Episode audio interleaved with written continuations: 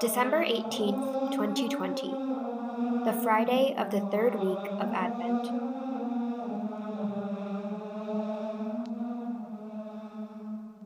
A reading from the Holy Gospel according to Matthew. This is how the birth of Jesus Christ came about. When his mother Mary was betrothed to Joseph, but before they lived together, she was found with child through the Holy Spirit. Joseph, her husband, since he was a righteous man, yet unwilling to expose her to shame, decided to divorce her quietly. Such was his intention when, behold, the angel of the Lord appeared to him in a dream and said, Joseph, son of David, do not be afraid to take Mary, your wife, into your home. For it is through the Holy Spirit that this child has been conceived in her. She will bear a son, and you are to name him Jesus because he will save his people from their sins. All this took place to fulfill what the Lord had said through the prophet Behold, the virgin shall be with child and bear a son, and they shall name him Emmanuel, which means God is with us. When Joseph awoke, he did as the angel of the Lord had commanded him, and took his wife into his home. He had no relations with her until she bore a son and he named him Jesus. The Gospel of the Lord. In the name of the Father, and of the Son, and of the Holy Spirit, Amen. Due to the length of this Gospel passage, we will comment only up to the words, For it is through the Holy Spirit that this child has been conceived in her. Having said before this passage, Jacob the father of Joseph, the husband of Mary. Of her was born Jesus, who is called the Christ, so that none who heard would suppose that his birth was as that of any of the aforementioned fathers. He cuts off the thread of his narrative, saying, This is how the birth of Jesus Christ came about. It is as though he were to say, The birth of all these fathers was as I have related it. But the birth of Jesus Christ did not come about so, but as follows when his mother Mary was betrothed. He announces that he is to relate the manner of the birth, showing in this that he is about to speak some new thing, so that you may not suppose, when you hear mention of Mary's husband, that Christ was born of the law of nature. But why is he conceived not of a virgin merely, but of a virgin betrothed? First, that by the descent of Joseph, Mary's family might be made known. Second, that she might not be stoned by the Jews as an adulteress. Third, that in her flight into Egypt she might have the comfort of a husband. The martyr Ignatius adds yet a fourth reason, namely, so that his birth might be hidden from the devil, looking for him to be born of a wife and not of a virgin. Therefore, she was both betrothed and still remained at home. For as in her who would conceive in the house of her husband is understood natural conception, so in her who conceives before she is taken to her husband, there is suspicion of infidelity. It is to be known that Helvidius, a certain turbulent man, takes in hand to blaspheme against the Mother of God. His first proposition was that Matthew begins, When she was betrothed. Behold, he says, you think her to be betrothed and not yet married. But surely she was not betrothed for any other reason than as going to be married. She was indeed betrothed to Joseph, but not united in wedlock, that is to say, his mother immaculate, his mother incorrupt, his mother pure, his mother, whose mother? The mother of God, of the only begotten, of the Lord, of the King, of the Maker of all things, and the Redeemer of all.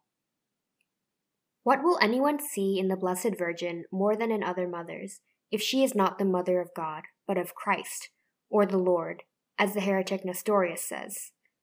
For it would not be absurd should anyone please to name the mother of any anointed person the mother of Christ, since Christ means anointed. Yet she alone, and more than them, is called the Holy Virgin and the mother of Christ. For she bore not a simple man, as you say, but rather the Word incarnate, and made man of God the Father. But perhaps you say, Tell me, do you think the Virgin was made the mother of his divinity? To this also we say that the Word was born of the very substance of God Himself, and without beginning of time always coexisted with the Father. But in these last times, when He was made flesh, that is, united to flesh, having a rational soul, He is said to be born of a woman after the flesh. Yet this mystery is in a way accomplished like birth among us. For the mothers of earthly children impart to their nature that flesh that is to be perfected by degrees in the human form. But God sends the soul into the animal. But though these are mothers only of the earthly bodies and not of the souls, still when they bear children, they are said to bear the whole animal, and not the body only. Such do we see to have been done in the birth of Emmanuel. The Word of God was born of the substance of his Father, but because he took on himself flesh, making it his own, it is necessary to confess that he was born of a woman according to the flesh. Seeing that he is truly God, how shall anyone doubt to call the Holy Virgin the Mother of God? If you are not confounded when you hear of the birth of God, let not his conception disturb you, seeing the pure virginity of the mother removes all that might shock human reverence. And what offense against our awe and reverence is there when the deity entered into union with purity that was already dear to him? where an angel is mediator, faith is bridesmaid, where chastity is the giving away, virtue the gift, conscience the judge, God the cause, where the conception is inviolateness, the birth virginity, and the mother a virgin. But if we were to say that the holy body of Christ came down from heaven and was not made of his mother, as the heretic Valentinus does, in what sense could Mary be the mother of God? Next, the name of his mother is added, Mary. Mary is interpreted as meaning star of the sea in Hebrew and lady in Syriac, since she bore into the world the light of salvation, and hence is a star, and the Lord, and hence is a lady. And to whom she was betrothed is shown, saying, To Joseph. Mary was therefore betrothed to a carpenter, because Christ, the spouse of the church, was to work the salvation of all men through the wood of the cross. What follows, but before they lived together, is more literally translated before they came together, and does not mean before she was brought to the bridegroom's house, for she was already within. For it was a frequent custom among the ancients to have their betrothed wives home in their house before marriage, as we see done now also, and as the sons in law of Lot were with him in the house. But the words come together denote sexual relations, that he would not be born of passion, of flesh and blood, who was therefore born that he might take away all passion of flesh and blood. There were no sexual relations in this wedlock, because in sinful flesh this could not be without carnal desire, which came from sin, and which he would be without, who was to be without sin. Christ was also born of a pure virgin, because it was not holy that virtue should be born of pleasure, chastity of self indulgence, incorruption of corruption. Nor could he come from heaven except in some new manner, who came to destroy the ancient empire of death. Therefore she received the crown of virginity, who bore the king of chastity. Furthermore, our Lord sought out for himself a virgin abode in which to be received, that he might show us that God ought to be born in a chaste body. Therefore he that wrote on tables of stone without an iron pen, the same conceived in Mary by the Holy Spirit. And so it is said, She was found with child through the Holy Spirit. And found by none other than by Joseph, who knew all, as being her betrothed husband. For, as a credible account relates, Joseph was absent when the things were done which Luke writes about the angel coming to Mary. For it is not easy to suppose that the angel came to Mary and said those words, and Mary made her answer when Joseph was present. And even if we suppose this much to have been possible, yet it could not be that she would have gone into the hill country and abode there three months when Joseph was present, because he must have inquired the causes of her departure and long stay. And so, when after so many months he returned from abroad, he found her manifestly with child. He says exactly, was found, for this is how we speak of things not thought of. In that you should not bother the evangelist by asking in what way was this birth of a virgin, he clears himself shortly, saying, through the Holy Spirit, as much as to say, it was the Holy Spirit who worked this miracle. for neither Gabriel nor Matthew could say any further. Therefore, the words, through the Holy Spirit, were set down by the evangelist, so that when it was said that she was with child, all wrong suspicion should be removed from the minds of the hearers. But we are not to suppose, as some impiously think, that the Holy Spirit was like semen, but we say that he worked with the power and might of a creator. The words, through the Holy Spirit, mean that Mary was with child by the power of the Holy Spirit. Furthermore, this manner in which Christ was born of the Holy Spirit suggests to us the grace of God, by which man, without any previous merits, in the very beginning of his nature, was united with the Word of God into so great a unity of person that he was also made Son of God. But inasmuch as the whole Trinity worked to make this creature which was conceived of the Virgin, though pertaining only to the person of the Son, for the works of the Trinity are indivisible, why is only the Holy Spirit named in this work? Must we always, when one of the three is named in any work, understand that the whole Trinity worked in that? But the heretic Helvidius says that the evangelist would not have said before they came together, if they were not to come together afterwards, as none would say before dinner, when there was going to be no dinner. As if one should say, Before I dined in harbor, I set sail for Africa. Would this have no meaning in it unless he were at some times or other to dine in the harbor? Surely we must either understand it thus that before, though it often implies something to follow, yet often is said of things that follow only in thought. And it is not necessary that the things so thought of should take place, for something else has happened to prevent them from taking place. Therefore, it by no means follows that they did come together afterwards. Scripture, however, does not show what did happen, or the words come together may not mean sexual relations, but may refer to the time of the nuptials, when she who was betrothed begins to be wife. Thus, before they came together may mean before they solemnly celebrated the nuptial rites.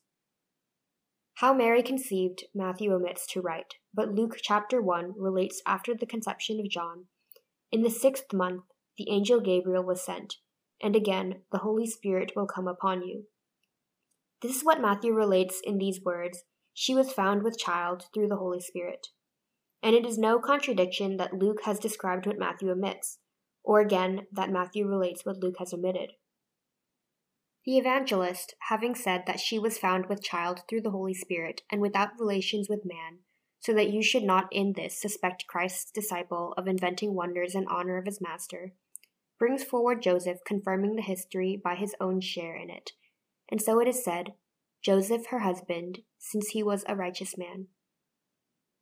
Joseph, understanding that Mary was with child, is perplexed that it should be thus with her whom he had received from the temple of the Lord, and had not yet had relations with, and resolved within himself, saying, What shall I do?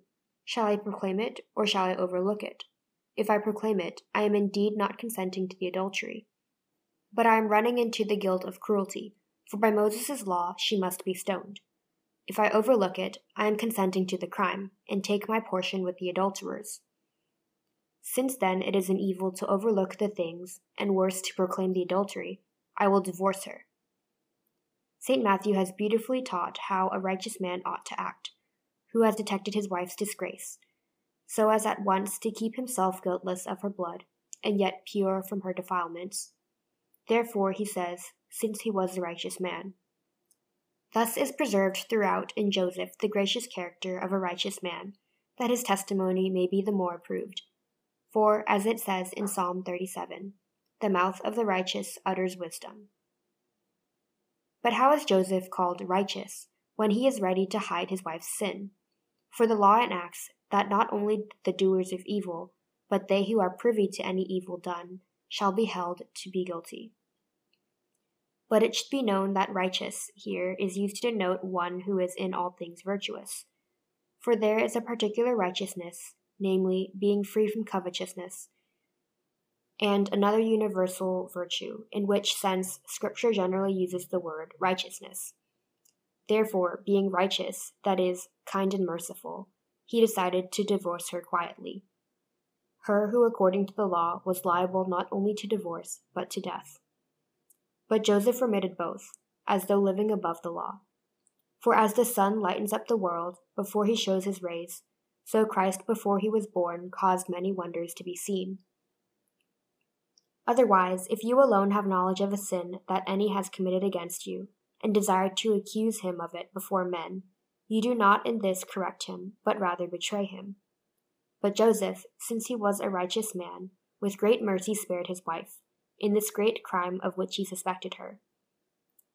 The seeming certainty of her unchastity tormented him, and yet because he alone knew of it, he was not willing to make it public, but to send her away quietly, seeking rather the benefit than the punishment of the sinner. Or this may be considered a testimony to Mary that Joseph, confident in her purity and wondering at what had happened, covered in silence the mystery which she could not explain. He beheld her to be with child, whom he knew to be chaste and because he had read in Isaiah chapter 11, But a shoot shall sprout from the stump of Jesse, of which he knew that Mary had come, and had also read in Isaiah chapter 7, Behold, the virgin shall be with child, he did not doubt that this prophecy would be fulfilled in her. But if he had no suspicion of her, how could he be a righteous man, and yet seek to divorce her, being immaculate? He sought to divorce her because he saw in her a great mystery, which he thought himself unworthy to approach. Or, in seeking to divorce, he was righteous, in that he sought it quietly, is shown his mercy, defending her from disgrace. Since he was a righteous man, he decided to divorce her, yet unwilling to expose her to shame, and so to disgrace her, he sought to do it quietly. Or, being unwilling to bring her home to his house to live with him forever, he decided to divorce her quietly, that is, to change the time of their marriage. For that is true virtue, when neither mercy is observed without justice, nor justice without mercy, which both vanish when severed from one another. Or he was righteous because of his faith, in that he believed that Christ should be born of a virgin, and so he wished to humble himself before so great a favor. Because Joseph was minded, as was said, to divorce Mary quietly, which if he had done, most would have thought her a prostitute rather than a virgin. Therefore, this purpose of Joseph was changed by divine revelation. And so it is said, such was his intention when. This is more literally translated as, but as he considered this. In this is to be noted the wise soul that desires to undertake nothing rashly, but considers everything beforehand. Also observe the mercifulness of Joseph, that he imparted his suspicions to no one not even to her whom he suspected, but kept them within himself. Yet though Joseph considered these things, let not Mary, the daughter of David, be troubled. As the word of the prophet brought pardon to David, so the angel of the Saviour delivers Mary. Behold, again appears Gabriel, the bridesman of this virgin. As it follows, Behold, the angel of the Lord appeared to him. In this word appeared is conveyed the power of him that did appear allowing himself to be seen where and how he pleases. How the angel appeared to Joseph is declared in the words, in a dream. That is just how Jacob saw the ladder offered by a kind of imagining to the eyes of his heart in Genesis chapter 28. He did not appear so openly to Joseph as to the shepherds, because he was faithful. The shepherds needed it because they were ignorant. The virgin also needed it, as she had first to be instructed in these mighty wonders. In like manner, Zechariah needed the wonderful vision before the conception of his son. The angel appearing calls him by name and adds his descent in order to banish fear Joseph, son of David. He says Joseph as though he were known to him by name and his familiar friend. By addressing him as son of David, he sought to recall to his memory the promise of God to David that of his descendant should Christ be born. But by saying, Do not be afraid, he shows Joseph to be in fear that he had offended God by having an adulterous wife, for only as such would he have ever thought of divorcing her. As her betrothed husband, also he is admonished not to be afraid for her sake, for the mind that has compassion has the most fear. It is as though he were to say, Here is no cause of death, but of life.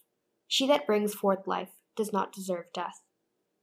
Also, by the words, Do not be afraid, the angel desired to show that he knew the heart, that by this Joseph might have the more faith in those good things to come, which he was about to speak concerning Christ.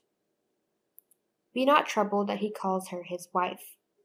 For she is not in this robbed of her virginity, but her wedlock is witnessed to, and the celebration of her marriage is declared. But we are not to think that she ceased to be betrothed, because she is here called wife. Since we know that this is the way Scripture calls the man and woman who are betrothed, namely, husband and wife. He says, Do not be afraid to take Mary, your wife. That is, to keep her at home, for in thought she was already dismissed, or to take her, that is, in marriage union and continual cohabitation. There were three reasons why the angel appeared to Joseph with this message. First, that a righteous man might not be led into an unjust action with just intentions. Second, for the honor of the mother herself, for had she been divorced, she could not have been free from evil suspicion among the unbelievers. Third, that Joseph, understanding the Holy Conception, might keep himself from her with more care than before. He did not appear to Joseph before the conception, that he should not think those things that Zechariah thought, nor suffer what he suffered in falling into the sin of unbelief concerning the conception of his wife in her old age. For it was yet more incredible that a virgin should conceive, than that a woman past her age should conceive. Or the angel appeared to Joseph when he was in this perplexity, that his wisdom might be apparent to Joseph, and that this might be a proof to him of those things that he spoke. For when he heard out of the mouth of the angel those very things that he thought within himself, this was an undoubted proof that he was a messenger from God, who alone knows the secrets of the heart. Also, the account of the evangelist is beyond suspicion, as he describes Joseph feeling all that a husband was likely to feel. The virgin also by this was more removed from suspicion, in that her husband had felt jealousy, yet took her home, and kept her with him after her conception. She had not told Joseph the things that the angel had said to her, because she did not suppose that she should be believed by her husband, especially as he had begun to have suspicions concerning her. But to the virgin the angel announced her conception before it took place, lest if he should defer it till afterwards she should be in a difficult condition, and it behooved that mother who was to receive the Maker of all things to be kept free from all trouble. Not only does the angel vindicate the virgin from all impurity, but shows that the conception was supernatural, not removing Joseph's fears only, but adding matter of joy, saying, For it is through the Holy Spirit that this child has been conceived in her. But if Christ was born by the agency of the Holy Spirit, how is it said in Proverbs chapter 9, Wisdom has built her house, since we know that Christ is wisdom? That house may be taken in two meanings. First, the house of Christ is the church, which he built with his own blood. And second, his body may be called his house, as it is called his temple. But the work of the Holy Spirit is also the work of the Son of God, because of the unity of their nature and their will. For whether it be the Father, or the Son, or the Holy Spirit that does it, it is the Trinity that works, and what the three do is of one God. But shall we therefore say that the Holy Spirit is the Father of the man Christ, that as God the Father begot the Word, so the Holy Spirit begot the man? This is such an absurdity that the ears of the faithful cannot bear it. How then do we say that Christ was conceived through the Holy Spirit if the Holy Spirit did not beget him? Did he create him? For so far as he is man, he was created. For though God made the world, Still, it is not right to say that the world is the Son of God, or born by him, but that it was made, or created, or formed by him. But seeing that we confess Christ to have been conceived through the Holy Spirit and of the Virgin Mary, how is he not the Son of the Holy Spirit, as he is the Son of the Virgin? It does not follow that whatever is conceived by anything is therefore to be called the son of that thing. For certainly those that are born of water and the Spirit in baptism, none would call sons of water, but sons of God their Father, and their mother the Church. Thus, Christ was born of the Holy Spirit, and yet is the Son of God the Father, not of the Holy Spirit. In the name of the Father, and of the Son, and of the Holy Spirit, amen.